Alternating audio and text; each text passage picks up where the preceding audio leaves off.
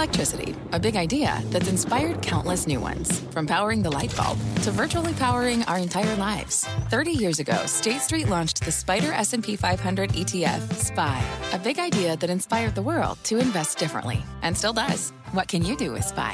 Before investing, consider the fund's investment objectives, risks, charges, and expenses. Visit ssga.com for a prospectus containing this and other information. Read it carefully before investing. SPY is subject to risks similar to those of stocks. All ETFs are subject to risk, including possible loss of principal. Alps Distributors, Inc. distributor.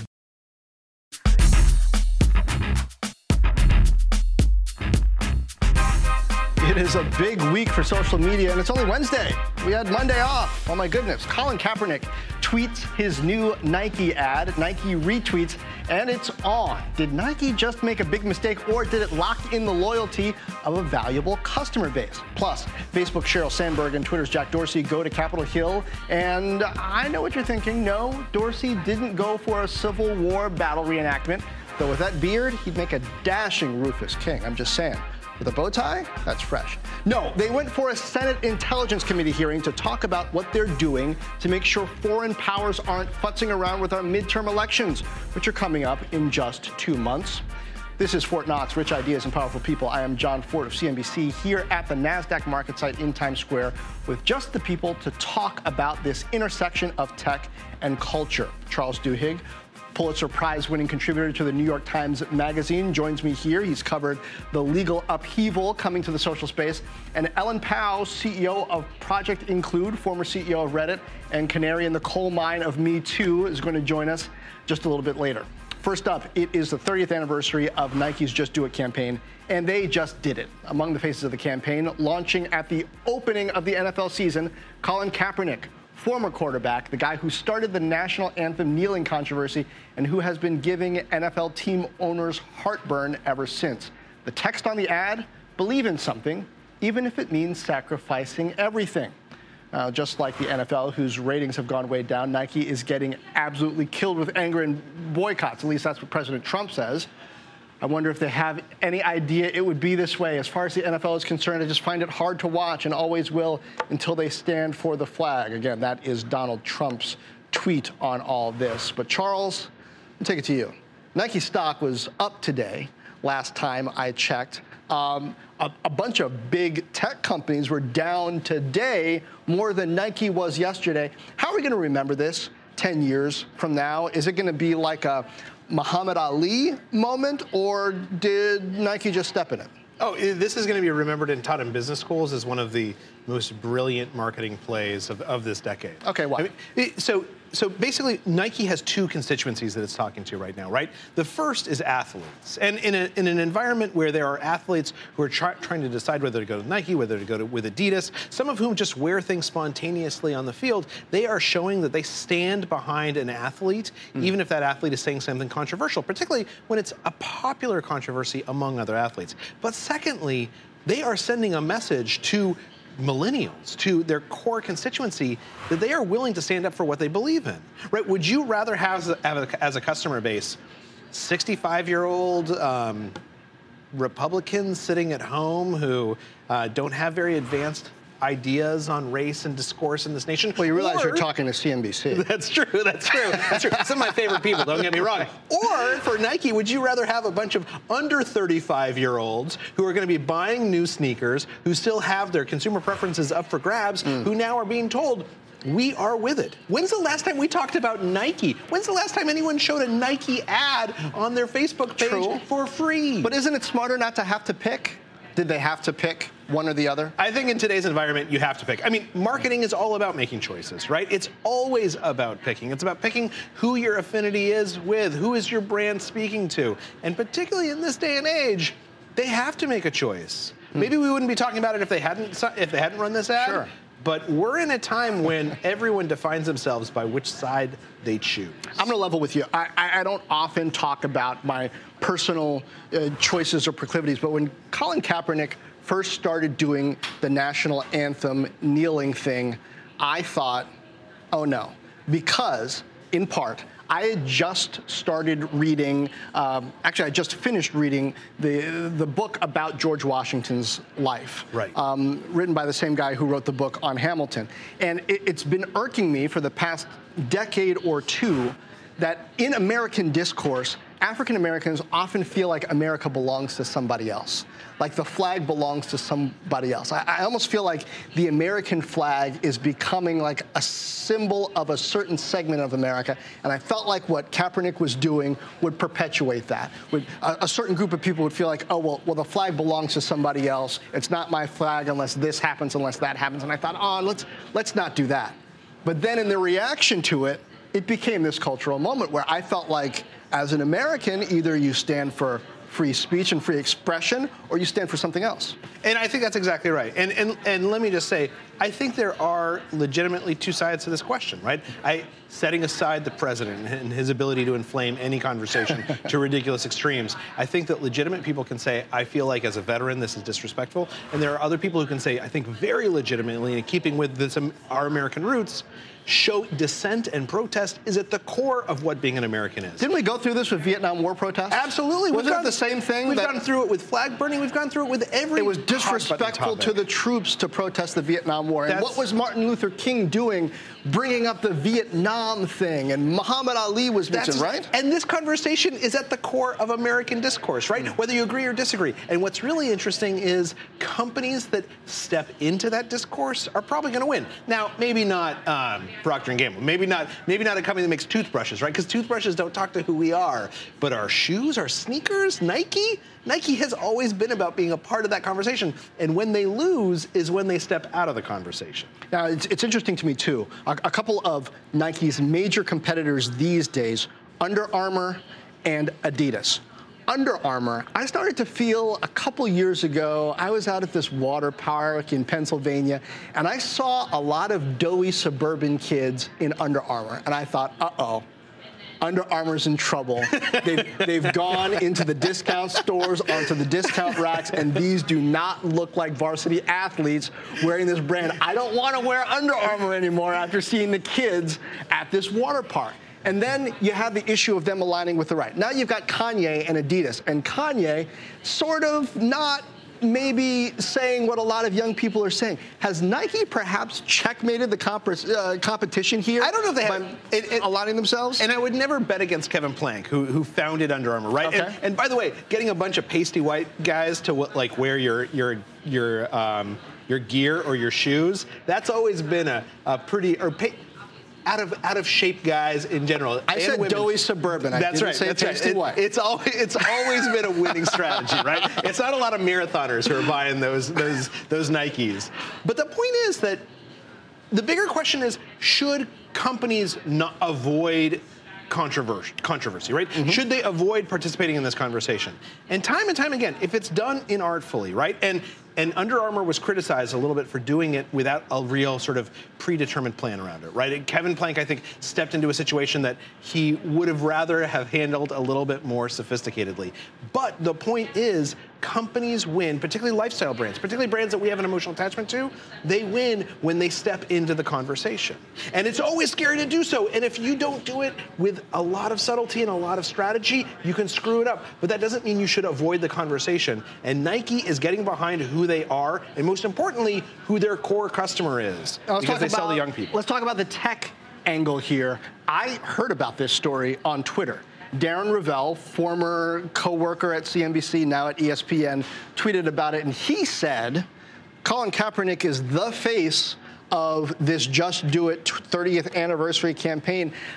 He was one of many faces. It seemed to me, in a way, odd that Nike had let this get out there and be framed by someone else maybe before they framed it themselves. How is social media and, and the idea that you can react to something before you've even fully seen it changed the business dynamic here. Well, I totally. Eh, well, I'd be fascinated to know if if we could be a fly on the wall of Nike, whether they felt like this is happening according to the plan they came up with, or if things are escaping their their control. Right? Mm-hmm. Suddenly, you have people on social media setting their Nike shoes on fire you're exactly right. One of the big challenges right now is that social media has become an unwieldy beast, right? Not just for commercial reasons, in politics. I mean, we see it all over the place, right? And there were hearings on Capitol Hill today uh, talking exactly about this. And so it makes it means that every choice that an executive makes is a little bit more dangerous because you don't know which way that wildfire is going to go. Mm. But it doesn't mean that you can avoid making those choices. Not making a choice is a choice in and of itself.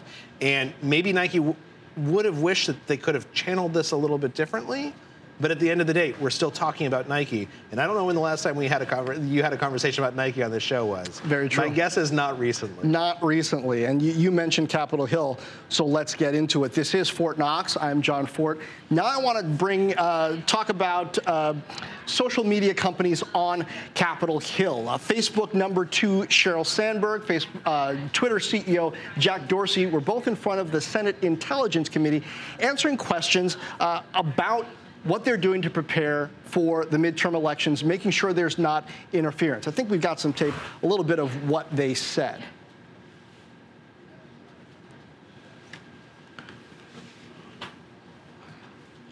That's Mark Zuckerberg. He was there a few months ago. Um, let's wait for some tape on what they said. The control room will let me know when it's ready. Largely, though, it was perhaps a little bit more collegial than I would have expected. I mean, right before midterms, there's some questions: Is uh, is Facebook being unfair toward conservatives? Is Twitter being unfair toward conservatives? Now, granted, the Senate has always been a more sober body, not as reactive as the House, but you know, they pretty much had a bunch of technical questions very informed, measured compared to last time when Zuckerberg was on Capitol Hill. And the responses from the tech executives also, they didn't seem to be back on their heels. They, you know, everything was very respectful. Were you surprised by that? Well, I think there's two things going on here that sort of explain why that was true. The first of which is it's not clear exactly what the answer is to these problems, right? You have two groups, the, the Congress and these tech leaders, both agreeing this is a problem, we need to solve it. The solutions are hard to arrive at. So rather than two people having opposing viewpoints, they have the same viewpoint, and they're both admitting this is tough. The second huge benefit for Twitter and for Facebook was that Google didn't show up, right? and yeah. so as a result, there was an easy boogeyman already in the room. There was an empty chair there That's where exactly Sundar Pichai right. or, or Larry Page should have and been. And that matters tremendously because you there's a certain amount of theater to these things, right? You, you have a certain amount of uh, performance. There's got to be a bad guy. That's exactly right. And Google almost inexplicably provided the bad guy simply by declining the invitation. Mm. I'm not exactly certain why.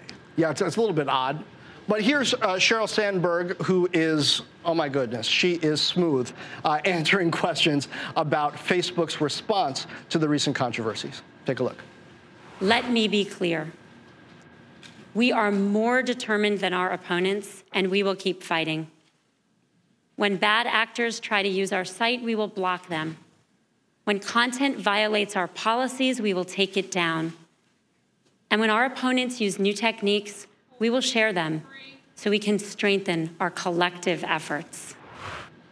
She wasn't even reading from the script there. I mean, there could have been an American flag waving behind yeah. her. I was ready to it's I don't ama- know. She's amazing. She's amazing, particularly compared to Jack Dorsey, who was reading off of his phone right when he was giving his opening statement.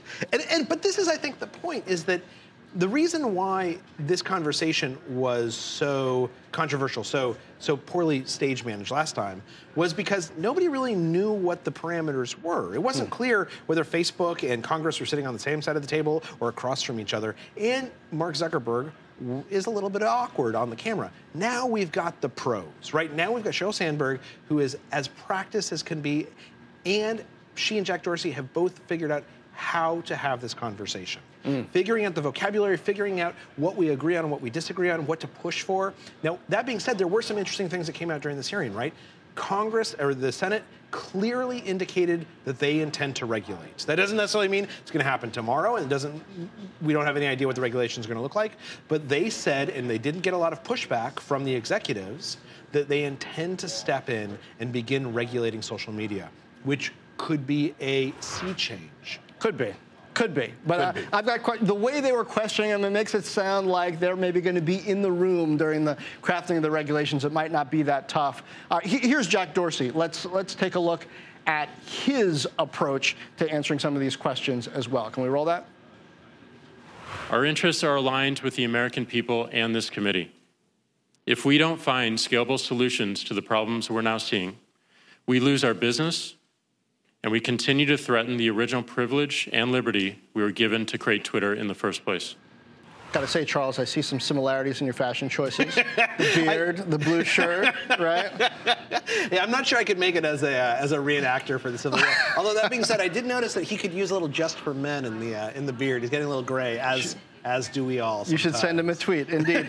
um, so we, we, were just talking about the, the likelihood of regulation coming down for them, but I, I find it hard to imagine that it's going to be too tough. What's the sort of regulation that could really make an impact here? I, I was asking at the end, th- there was some mention of the idea of data portability and social, which I think is tough because it's not just that the value is in one person's account. If I take my data out and want to do something with it, who cares? Like my data is here's who my relatives are, here are a few of my pictures, here are maybe a couple of brands and movies that I like. It's more about the other people's data that I'm connected to, and I wouldn't be able to take that out without permission, right? So the real the real threat and opportunity here is that once you open up the can of worms on any type of legislation or regulation, you never know what's where it's going to end, mm. right? So the issue that we're talking about right now, the Honest Ads Act, for instance, which basically says you have to do the same thing online that you do offline. You have to say if you're running a political ad, who paid for it, and, and whether it's authorized or not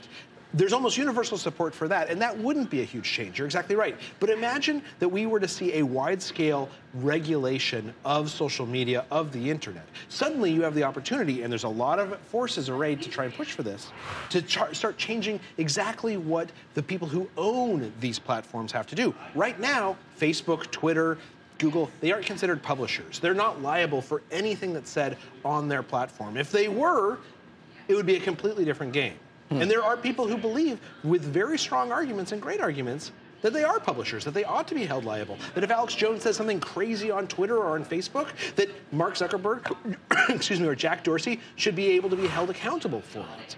That would change how the internet works significantly in ways both good and bad. Yeah, I'm not even sure we could have some of these sites if uh, certainly not publishing live you'd have to have some sort of delay if they're going to be liable for what's said. Absolutely absolutely. If there's some type of um, libel that would occur that you could hold facebook accountable for. On the other hand it also means that facebook and twitter and these other groups would have a much bigger vested interest in actually making sure that the people who are speaking online are actually who they say they are, right? Mm-hmm. Right now, Twitter is very different from Facebook. Facebook actually looks at a lot of the posts that comes across and tries to verify them. Twitter says we don't act until someone complains, which means that you could have a bunch of right wing you could have a bunch of liars moving markets. And mm. Twitter is not held responsible unless someone actually hits a button to say, I don't think this is true.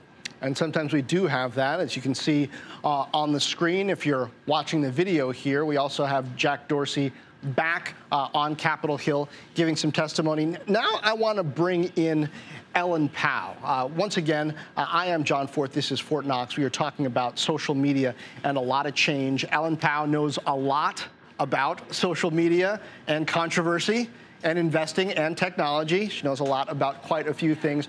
Joins us now from our One Market uh, Bureau in San Francisco. Ellen, great to have you. So, you have said about the likes of Facebook and Twitter, we fool ourselves by supposing that these visionary leaders couldn't really figure this out if they wanted to. You say everyone's holding hands on the road to hell as far as not figuring this stuff out. So, what changes that? What do you think Congress could do, should do after holding these hearings? It's interesting because it's there is no easy answer. It's not clear that we could set up the right incentives just by forcing people to measure positive engagement. We don't know what positive engagement means.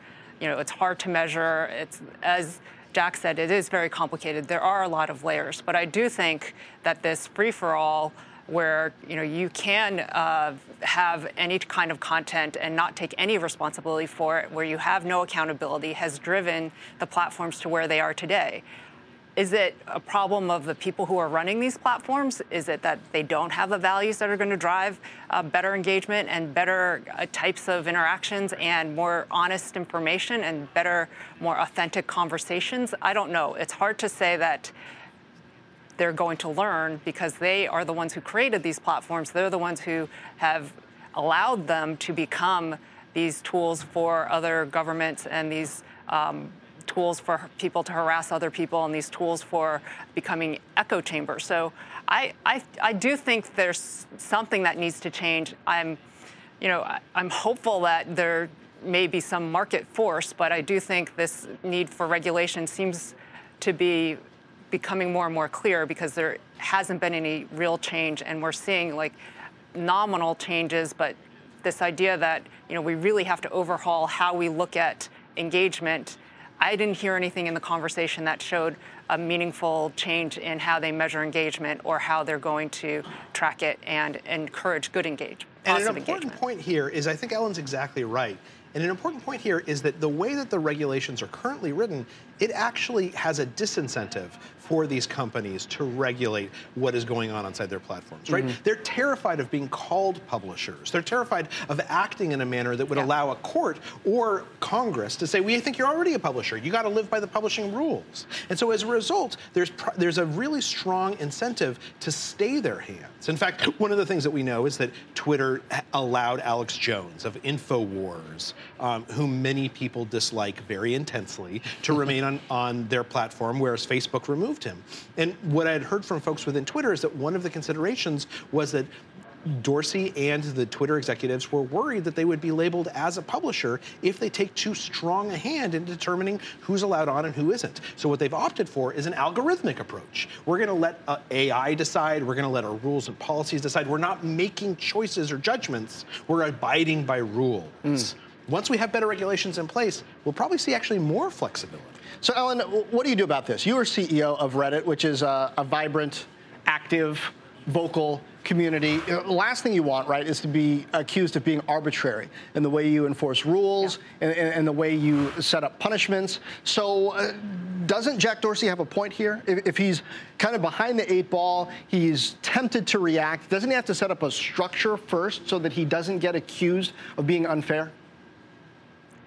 We, you know, we started out by saying, hey, maybe if we don't get involved at all and we call it a free speech platform and we let it um, alone and we just let people do what they want to do and don't get involved at all, that seems very fair. And that seems like we are creating this equal platform for everyone. But what we've noticed over time, over the past few years, we've all noticed that actually it doesn't create a fair environment. It creates an environment where louder voices push off quieter voices or smaller subsets of people, and that is kind of the opposite of what you're trying to do with this public square analogy. You know, you really want to get all the voices out there, and when you have a free for all, the loudest voices, the voices who um, collude, the voices who work together, can really push some of the um, underrepresented voices off the platform, and we know that happens.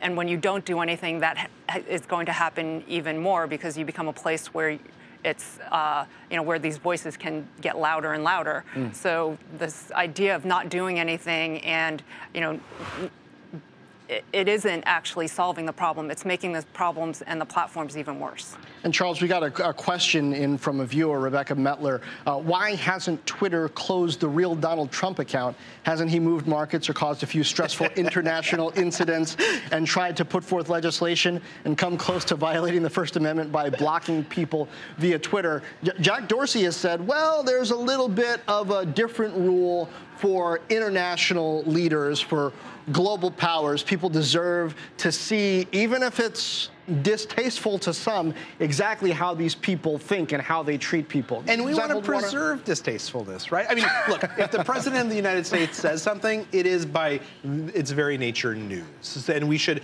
we should have a platform for people to be exposed to that. And we don't want to stamp out distasteful speech, right? Exactly what we were talking about before about Nike. Distasteful speech is part of why America has been so great is because we have a protected space for it. Eh, there is a difficult balance, though, and, and Ellen, I thought, brought up a really good point, which is it's not sometimes about distasteful versus tasteful. It's oftentimes about loud voices and quiet voices, and trying to make sure that everyone has a seat at that table. It's one of the reasons why you guys choose who comes on this show rather than just doing a lottery of who happens to be walking by, is because you want to make good choices. Hmm. Now. In a normal environment, this is probably a tough question that we would be able to answer through some rational approaches. The real wild card right now is that you have the President of the United States entering into this debate in a very opinionated, very fiery way, perhaps not entirely evidence or fact based way, and that is going to have a distortive impact on the regulation question. And so as a result, it becomes an open, an open question what's going to happen going forward? Can we come up with the right regs, regs that make things better? Or are we going to get regs that make things even crazier? Ellen, what do you do about uh, the president on a platform tweeting on the one hand, boy, I, I, don't like these social media companies making choices about which voices are on platforms. Everybody's got to have a voice. But then tweeting on the other hand that Colin Kaepernick, don't like him, can't stand to watch the NFL as long as you're not standing for the flag. Uh, he's having an impact, perhaps, on the discourse. If you're running a social media platform where he's active, what do you do?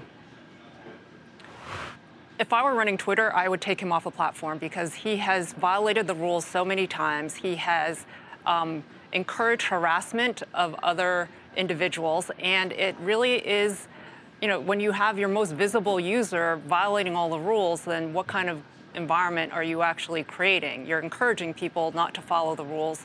What do your rules actually mean? And is harassment a part of being part of the platform? I no longer use Twitter. I, I stopped using it on August 8th from an active perspective. I still use it a little bit to follow the news, but there's a point where you just say, there, you know, this platform is not responsible. It's creating all sorts of um, bad outcomes, and you know, by participating in it, you are contributing to it, and by encouraging people to use your your platform in a way that is irresponsible, that is damaging and harmful, uh, you know, you got to get those people off. Can I push back a little bit on that? Because, eh, eh, and I have a huge respect yeah. for Alan on this one issue. I don't, I don't think you should remove the president of the United States from Twitter. I think even if you disagree a lot with what he's saying, even if he violates the rules, it's important for American democracy that people be allowed and able to hear what the president has to say. If for no other reason, then some people might say, I don't think I want to vote for this guy again because what he's saying seems crazy to me. Is there anything that the president of the United States can tweet that gets you? As supreme commander of Twitter to remove him? I don't think so. I mean, uh, let's imagine a situation where even more so than has already happened, mm. the president starts saying things that are demonstrably untrue, that are libelous towards others, and that are are very damaging. Right? Let's say, for instance, he was to call the leader of another country a rocket man or something like that, or make fun of his height.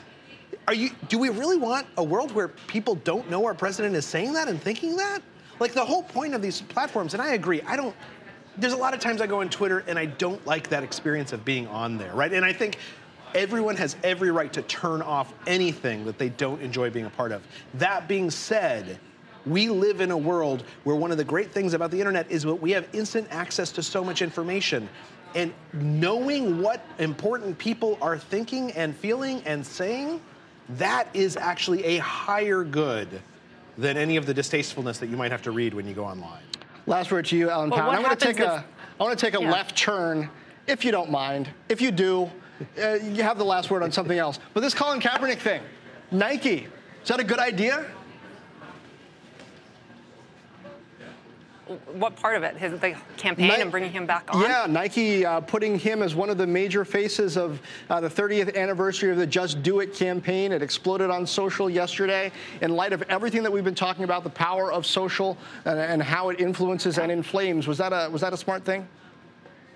Oh, I think it was awesome. I think they got so much attention on social. From a marketing perspective, it's amazing. The the amount of activity that it generated, the amount of attention it got, but also from a you know, from a values. Like I, I, I respect them for supporting the values that um, Colin, was trying to is trying to um, is trying to message across and encourage. I don't, I don't, I, I don't see how it would I, don't, I don't really see much downside for Nike on this. I think there has been some talk about boycott, but I haven't seen a ton of activity. And I know a lot of my friends and the people that I know are actually going out to buy Nike products. All right, and, and, on social, if you uh, want to give your final uh, thought on where we go from here uh, as Congress and the companies themselves continue to grapple with how to deal with unintended consequences of this open communication. Alan? Yep. Um, I would. T- I guess I think it's you know it's important to be careful and to be think and to be thinking about all of the consequences. And in a lot of these conversations, you don't hear that much about you know the the people who are underrepresented on these platforms, and to really think about how these changes will influence you know, the voices that get heard and the interactions that they have. You know, this concept of harassment on platforms wasn't really talked about too much, but this it's a very powerful tool that can be used to harm a lot of people. How do we make sure that they are safe platforms for everyone and not just for the loudest voices and not just for the people who are already, um, you know, are already popular or powerful on these platforms? Yeah, I remember it from the earliest days of comments on newspaper articles. Never read the comments. It was, just, and now, yeah. hey, the cesspool is open. Yeah. Everybody dive yeah. in. Uh, Ellen Pao, thank you so much for being with us. Charles, thanks for being with me here. Thanks again to Charles Duhigg and Ellen Pao. I'm John Fortt from CNBC, and this has been Fortt Knox Rich Ideas and Powerful People. Subscribe wherever fine podcasts are distributed. Check out the reviews on iTunes. Leave me a note. Also, subscribe to the Fortt Knox channel on YouTube, F-O-R-T-T-K-N-O-X dot com slash YouTube. And as a matter of fact, you can go to YouTube now and see video of this conversation. Or you can go to the CNBC apps on Apple TV or Amazon Fire TV and find Fortt Knox in the featured area. And if that's not enough, follow me, John Fortt, on LinkedIn, Facebook, and Twitter. Weigh in on the issues we discussed on Fortt Knox. And meanwhile, share this. Tell a friend. Drop me a note on LinkedIn, Facebook, Twitter, YouTube, or ForttKnox.com. And as always, thank you for lending an ear.